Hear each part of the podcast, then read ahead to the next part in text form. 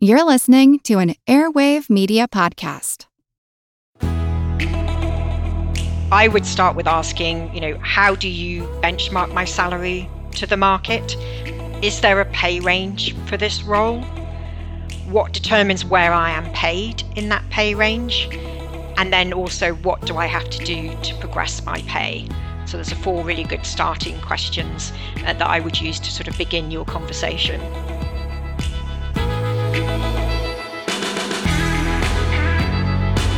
To the self made and the self efficient, our partner, Edelman Financial Engines, can tailor investment solutions for the wealth that you're building.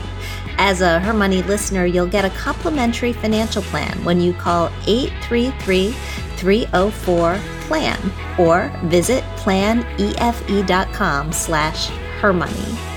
Hey everybody, I'm Jean Chatzky. Thank you so much for joining us today on Her Money. Today's conversation is one that I have been wanting to have for a while, even before we heard from our amazing listener who secured that 92% raise. Today, we are going to talk about getting paid fairly, earning more, and we're going to get really, really tactical. We're actually going to walk you through some of the conversations that you're likely to have as you're determining whether you're being paid fairly and what to say, the real words when you go in to talk to your manager to ask for a raise. I am such a fan of doing practice conversations with anything in the career sphere, whether it's interview practice or salary negotiation when you're starting a job or raise negotiation once you've already proven yourself in a role. So today we're going to go through some of those conversations. We're going to really chart a course so that you are able to negotiate for the highest possible salary.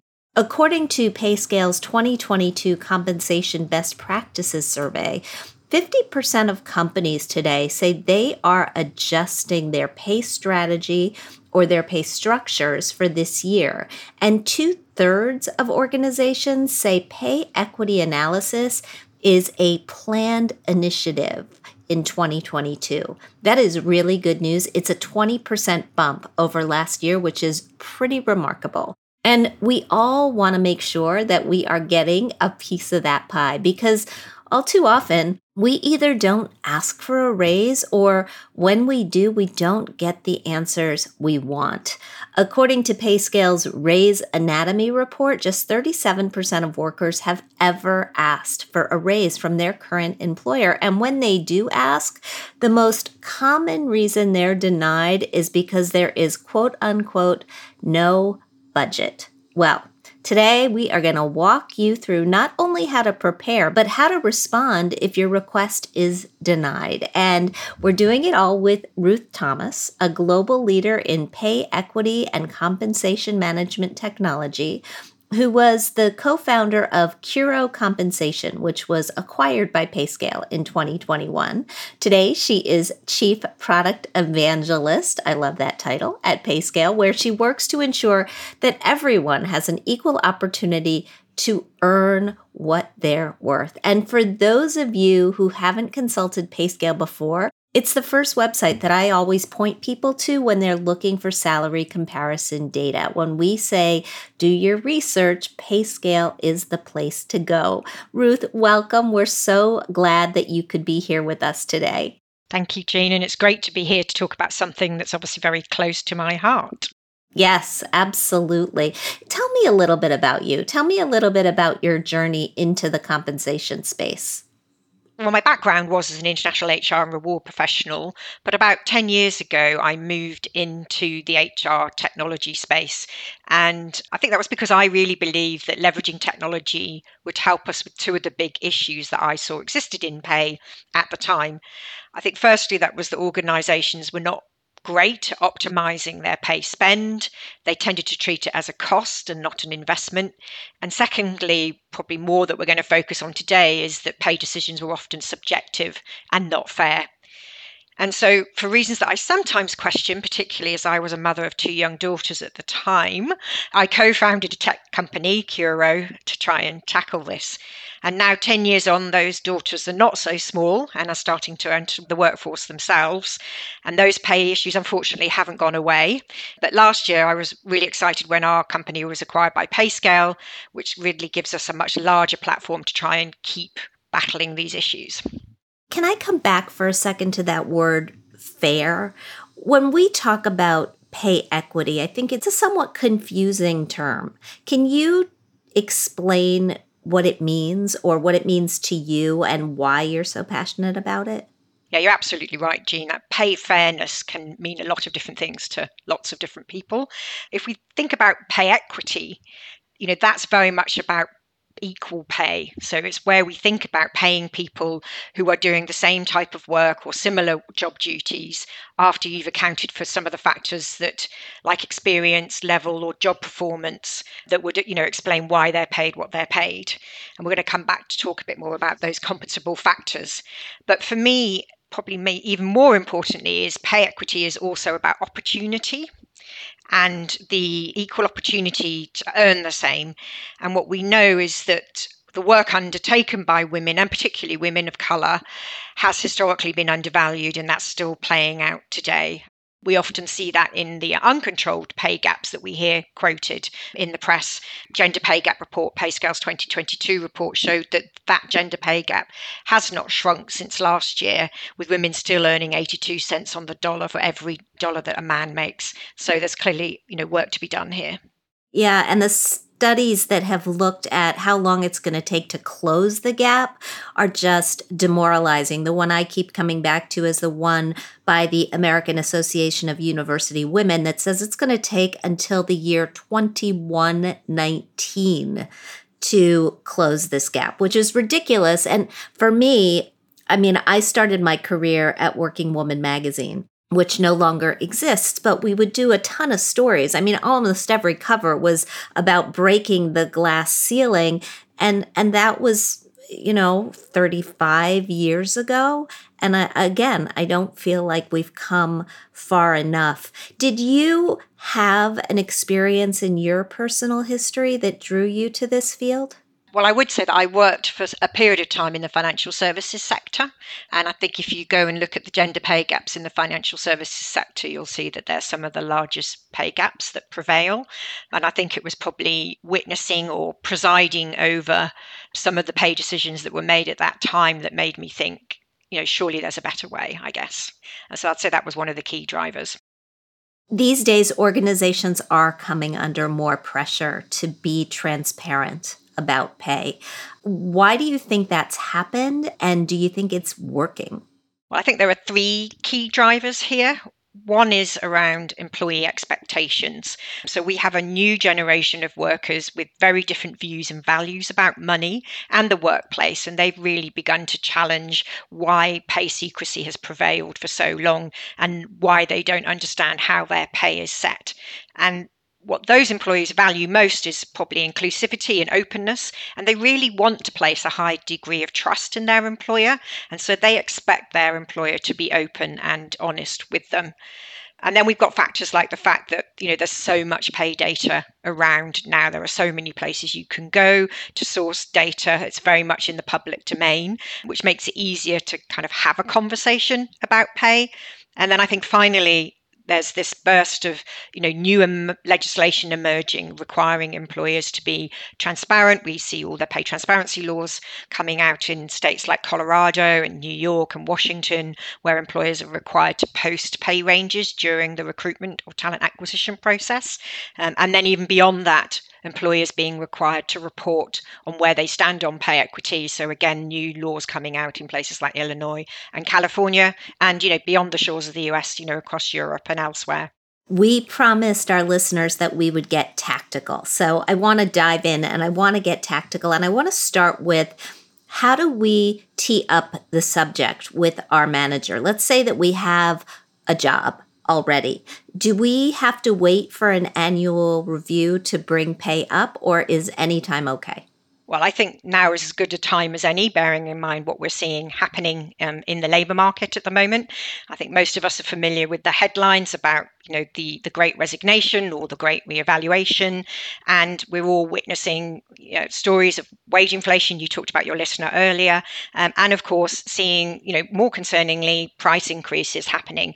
So I think most of us are fairly, you know, concerned about our pay at the moment and and how that fares in that environment. So you know yeah absolutely now is as good a time as any which is kind of really why we at payscale launched our Let's Talk Fair Pay campaign because what we really want to do is to help both sides in this conversation have the tools and practices to have meaningful conversations about pay because we really believe that if you talk about pay more openly and in a more informed manner we will get to that point of increasing transparency and what that will ultimately do is help to reduce bias and ensure fair pay. And we're going to do some role playing, you and I. We're going to actually have some of these conversations so that our listeners can let it all sink in, take the words away with them. But before we get there, you know, often we'll say as you're going for a new job or as you're going into a review, you should do your homework. What does that mean to you?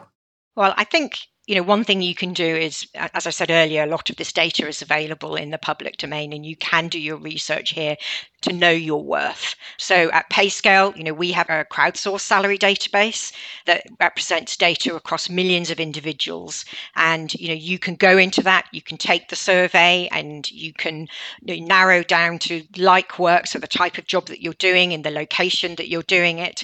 Um, and that will provide you with information on things like the 25th, 50th, and 75th percentile for your role. Of course, there's other places you can go as well. As I mentioned, pay transparency laws. We're starting to see you know pay ranges being published on job adverts um, and that's going to be you know a new source for us to be able to look and go and prepare so go and look at some job adverts ones that seem to compare to the work that you're doing look at the pay ranges that are posted with those job adverts and i think finally i would say in terms of full preparation get ready for a fact based discussion about yourself. It will make it a less emotional discussion, you know, if you can make it a fact based discussion. So there are things worth knowing, things like your pay history. I know sometimes we've lost those letters from prior years, you know, where we've been told what our pay is, that, you know, definitely don't assume your manager will know it. So if it's going to get into a conversation about pay progression, you'd be best to be informed about your pay history. And then other things like getting prepared to state your case on your performance and contribution and thinking about potentially progressing your pay and where you might want to go in the organization. So, quite a lot of prep work there. I often think we don't know enough about our own companies, right? Like companies, especially big ones, tend to have salary ranges for particular jobs. And sometimes those salary ranges are, are public information. You know, you can go to HR, you can ask, what is the range for this job? What is the range for the next job? But a lot of people in this country work for small companies where they don't have that kind of infrastructure. What do you do if you're in that environment? You're absolutely right. You know, there's a whole range of practice out there. You know, you've got companies at the sort of larger organization side with lots of pay transparency and smaller organizations who don't have the resources to be able to invest in putting those best practices in place.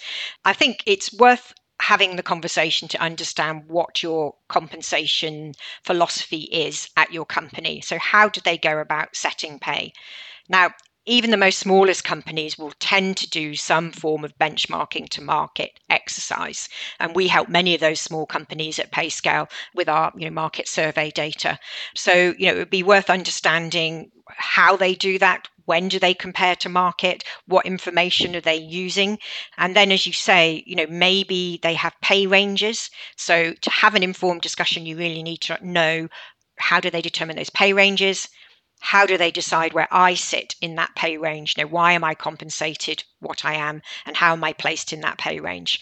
And that may come as a surprise, I think, to a lot of people because they don't appreciate that there actually is quite a body of work that goes into determining how to manage pay at an organization. And, you know, hopefully more organizations than not, you know, it's not a finger in the air strategy that they're using in terms of deciding how to pay their employees.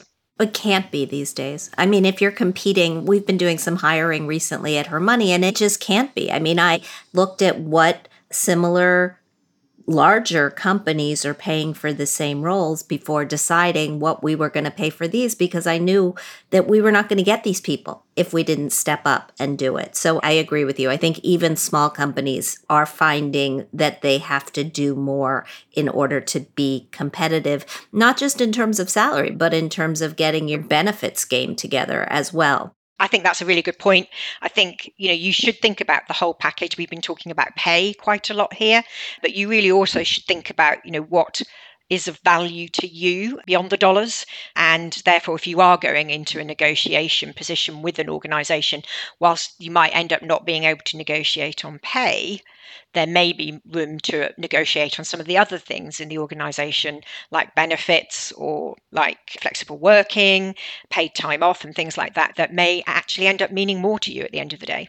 Yeah, yeah, 100%. All right, we're going to do some role playing in just a second. But before I get there, I have a message for the self made and the self efficient in our audience. Our partner, Edelman Financial Engines, you've heard me talk about them before, they can tailor investment solutions for the wealth that you're building and growing and protecting. And their investment management approach is actually based on Nobel Prize winning research. Their planners don't sell products to earn commissions, period. So, no matter where you're going next, it's worthwhile to see how they can help you get there. And like I said at the beginning of the show, as a Her Money listener, you'll get a complimentary financial plan when you reach out at planefe.com slash hermoney or pick up the phone and call 833 304 PLAN, P L A N. So I am talking with Ruth Thomas. She's the Chief Product Evangelist at PayScale. Ruth, I just got to ask did you make up your title? No, definitely not. Although I did get many friends asking me when I told them about my new title, did I get wings with that job? I think it um, should come with wings. Absolutely. No, I think in the tech sector, it's quite common uh, role where you're sort of in a role between product and marketing, and you're really trying to help your buyers and your audience understand the real value of your products in a language that they understand. And so that evangelism, telling good news, is kind of what that role is all about. Amazing. Amazing. I remember the first time I came across a product evangelist, it was for Quicken, the budgeting software, and it was many, many years ago. So I love the title. One day we'll be big enough to have a Her Money product evangelist. All right, role playing. You want to raise, right? You want to raise. You know you have to bring this up with your manager. It's not annual review time, so it's on you to get it going. Can you walk me through a sample conversation as if I were your manager? Well, I think asking questions are important, asking the right questions, trying to make them non emotional, making them fact based questions, and questions that I, you know, I've been in this business a long time. I think you're perfectly entitled as an employee to ask. So I would start with asking, you know, how do you benchmark my salary to the market? Is there a pay range for this role? What determines where I am paid in that pay range, and then also what do I have to do to progress my pay. So there's a four really good starting questions uh, that I would use to sort of begin your conversation. Is there a point where you say, I've done my research and I believe I'm underpaid by 20%? Absolutely. Yep. So, and I think what would be good is to bring that research to the table and explain, you know, this is where I sourced this research. And then hopefully the person you're having the conversation with will be informed enough to be able to say, well, you know, potentially this is how we set our pay strategy that may be different than you know the source where you got your information from at our company we tend to focus on having a lower base pay potentially and a higher benefits package or even a lower base pay and a higher bonus or variable pay package. So you're at that point hoping that the person you're having the conversation with is informed enough to be able to contextualize the information you have and how they're setting pay in the organization. I would always say that many managers are not equipped to have that conversation. So, although it might be awkward when you are booking that conversation. I would say you might want to let your manager know in advance that these are the questions you'll be asking so that they can be prepared. Or, you know, they they you may find that the discussion will be cut short and they're going to have to go off and speak to HR before they can come back to you and have a more meaningful conversation. So that would be sort of taken as a denial, right? Or a denial off the cuff. We actually collected some of the most common rebuttals that a manager might offer. So I want to throw them out to you, and I'd love it if you could guide me through what an appropriate response might be. Okay? Okay. All right. So there's just not enough money in the budget. Yes, I've heard that one quite a few times before.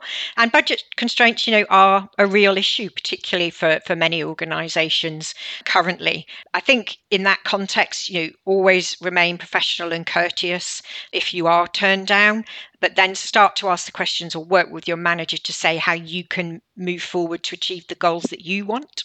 So, you know, my expectation is I would like a 20% raise. What would I have to do in the organization to make that happen? And when would be the timing that you as an organization might be able to address that and see what, you know, answers they can give you in response to that.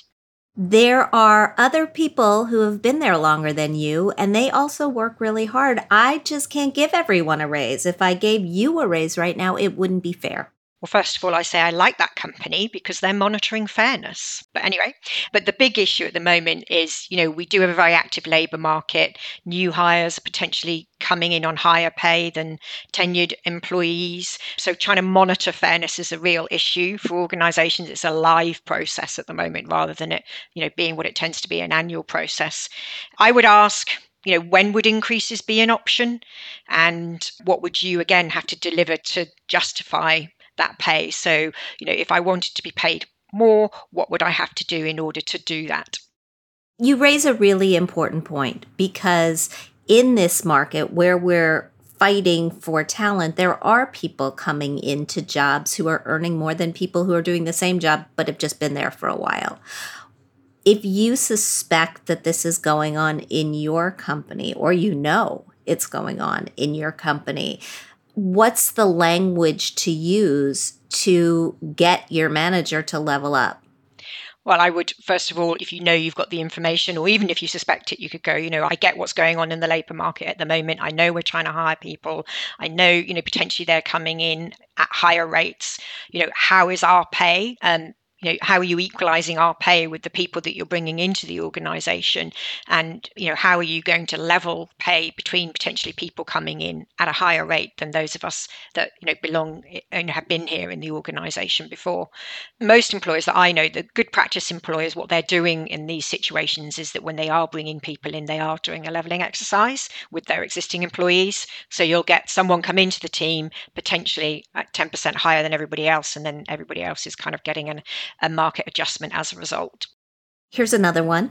The figure that you're asking for isn't in line with your role or this part of the country.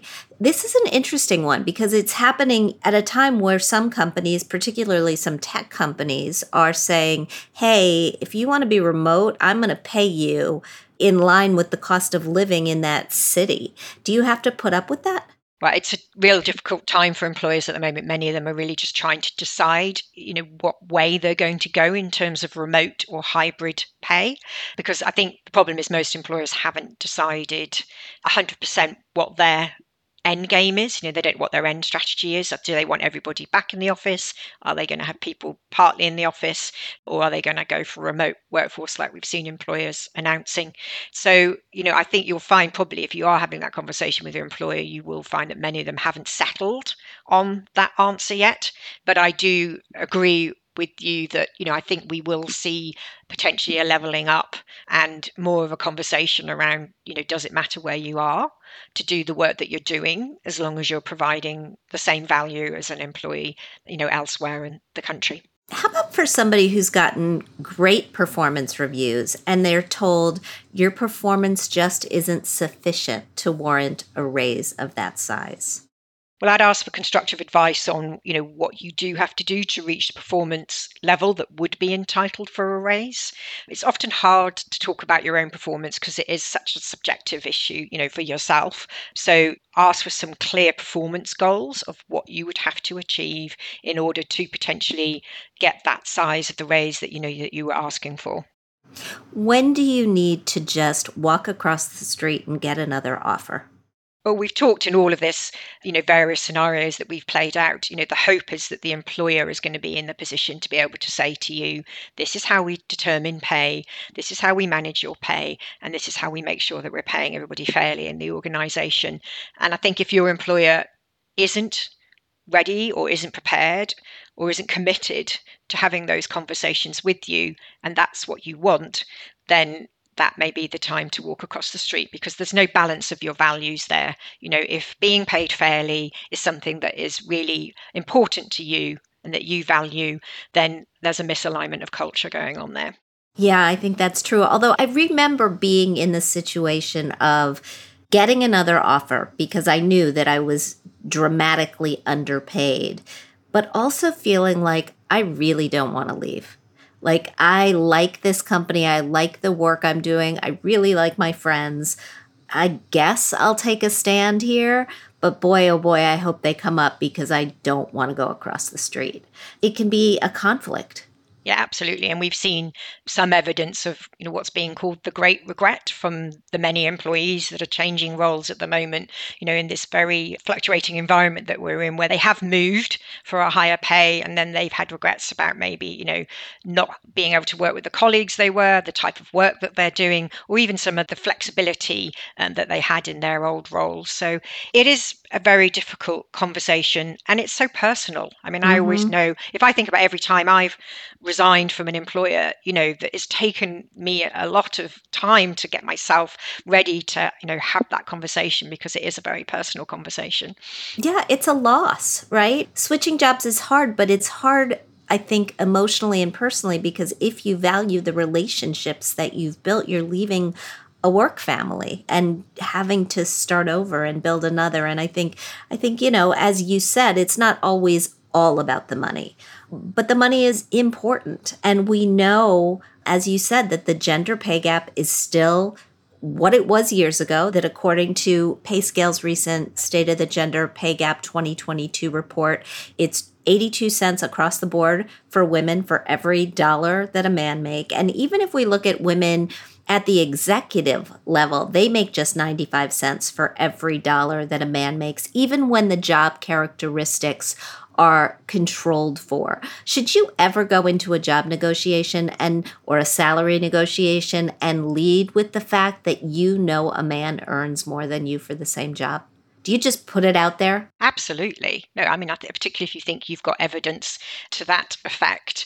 You know, again, I would come back to focusing on it being a fact based discussion, making sure you've got the information around your own worth, the market, and your company's compensation strategy.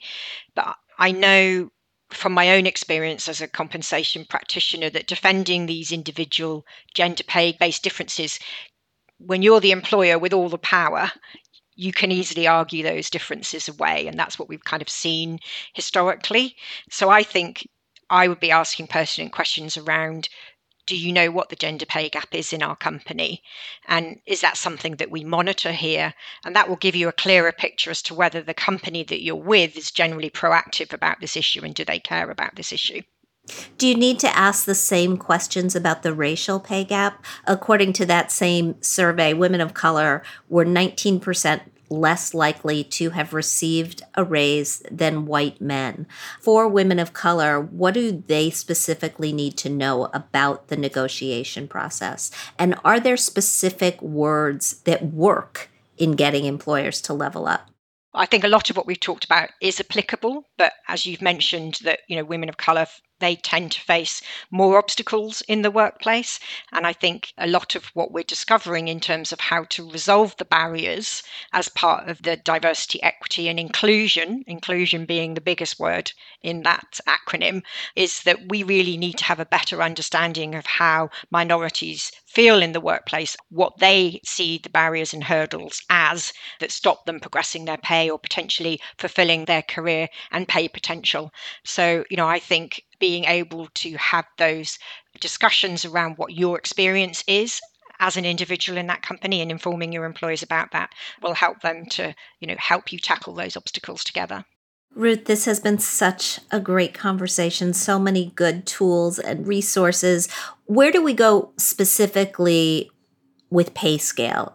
if we want to find out what we're worth, we want to take the survey. We're preparing for these sort of conversations at work. Well, if you go to the PayScale website, you'll be able to go to our the salary survey that we talked about earlier, and you'll also find information about our Let's Talk Fair Pay campaign. Uh, so we can talk you through the steps of taking that survey. We provide you with a whole host of resources that talk about preparing uh, for these difficult conversations. And then also, you know, if you're interested in the gender pay gap, we've got that gender pay gap report that is worth downloading to give you an idea of you know, kind of some of the issues that exist. It's like shopping for a car, right? You print out that gender pay gap report and you just put it on the desk of your manager so that they know that you know and everybody's on the same page. Ruth, thank you so much for doing this with us. We really appreciate all your great information and advice. Thank you very much for having me.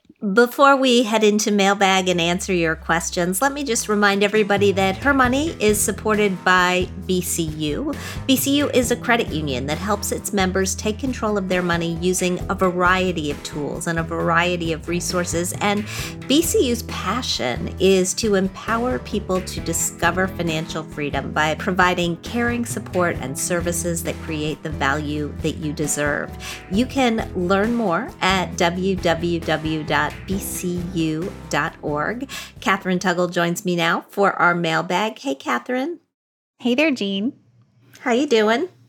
I am so good. So I have to say that one of those conversation starters that Ruth went over with you was actually one that I had personal experience with. It was the one about I can't give you a raise because then I would have to give everybody a raise. And I feel like I got this one a lot during my career. And my boss would say, Well, do you think that you're working harder than this person? Do you think you're working harder than this person?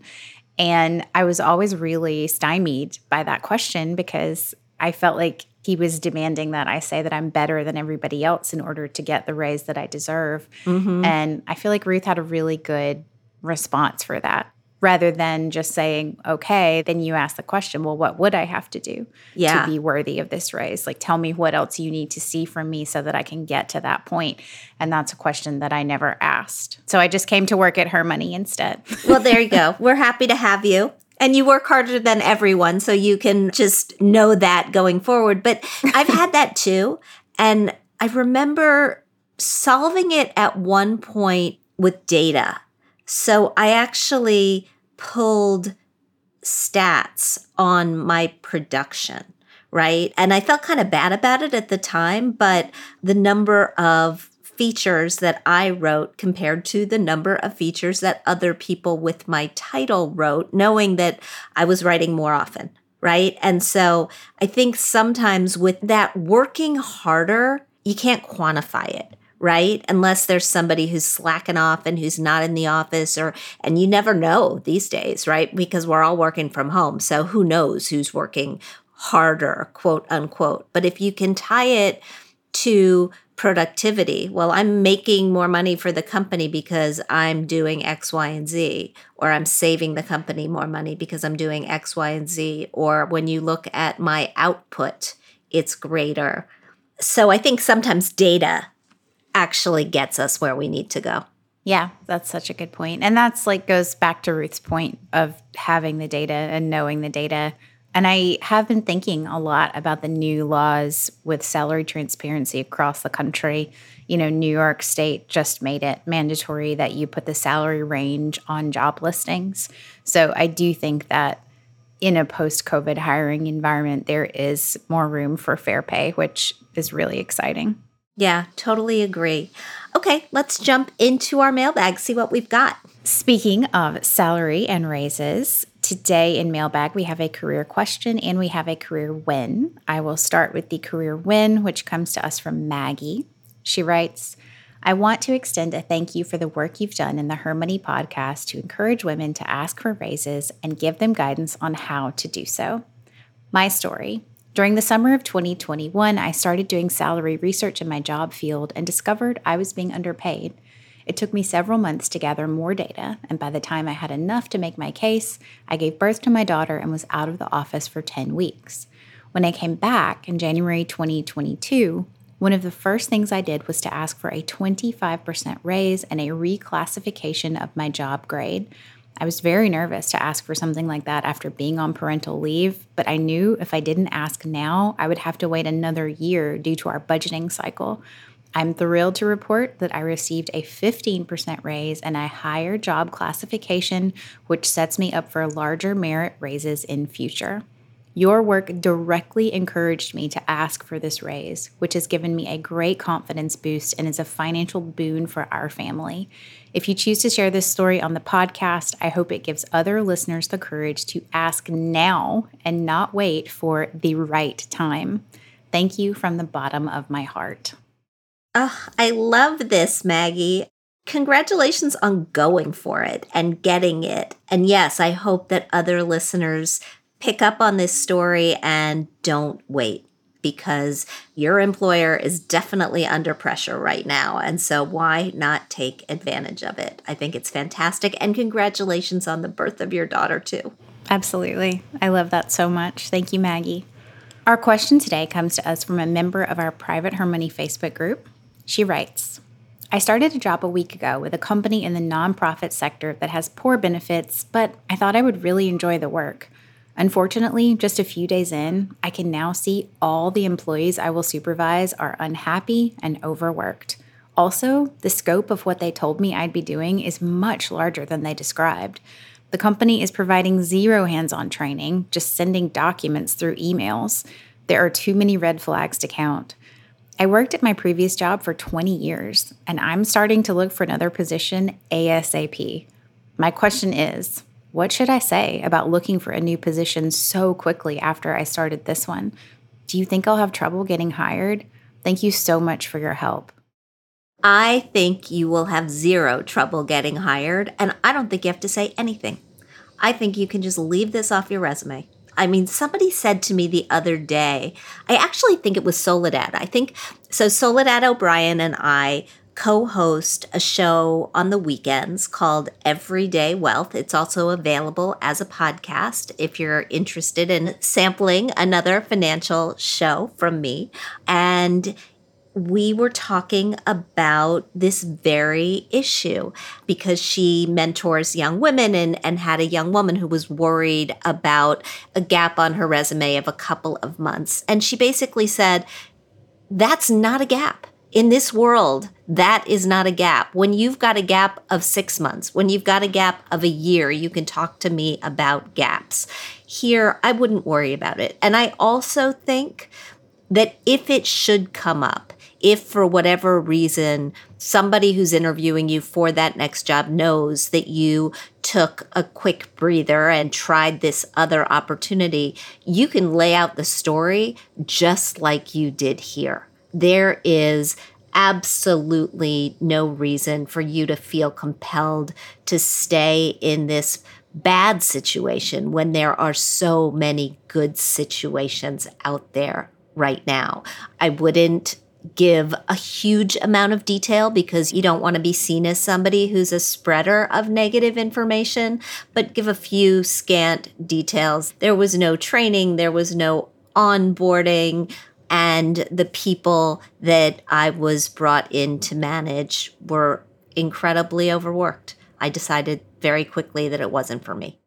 Yeah, that's such great advice. I also think that there's nothing wrong with saying that something wasn't a fit, particularly if you've proven yourself for 20 years in your last role. Yeah, and you could absolutely just say that too. I discovered, take it on you, don't say we But I discovered very quickly that this was not a fit. And after having such a great, long term relationship in my prior job, I decided I was going to look for something better. Absolutely. Thank you so much, Jean.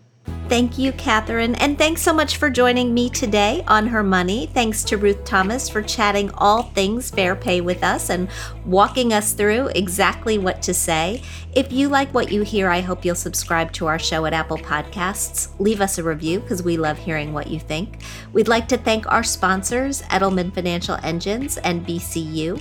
We produce this podcast out of CDM Sound Studios. Our music is provided by Video Helper, and our show comes to you through Megaphone.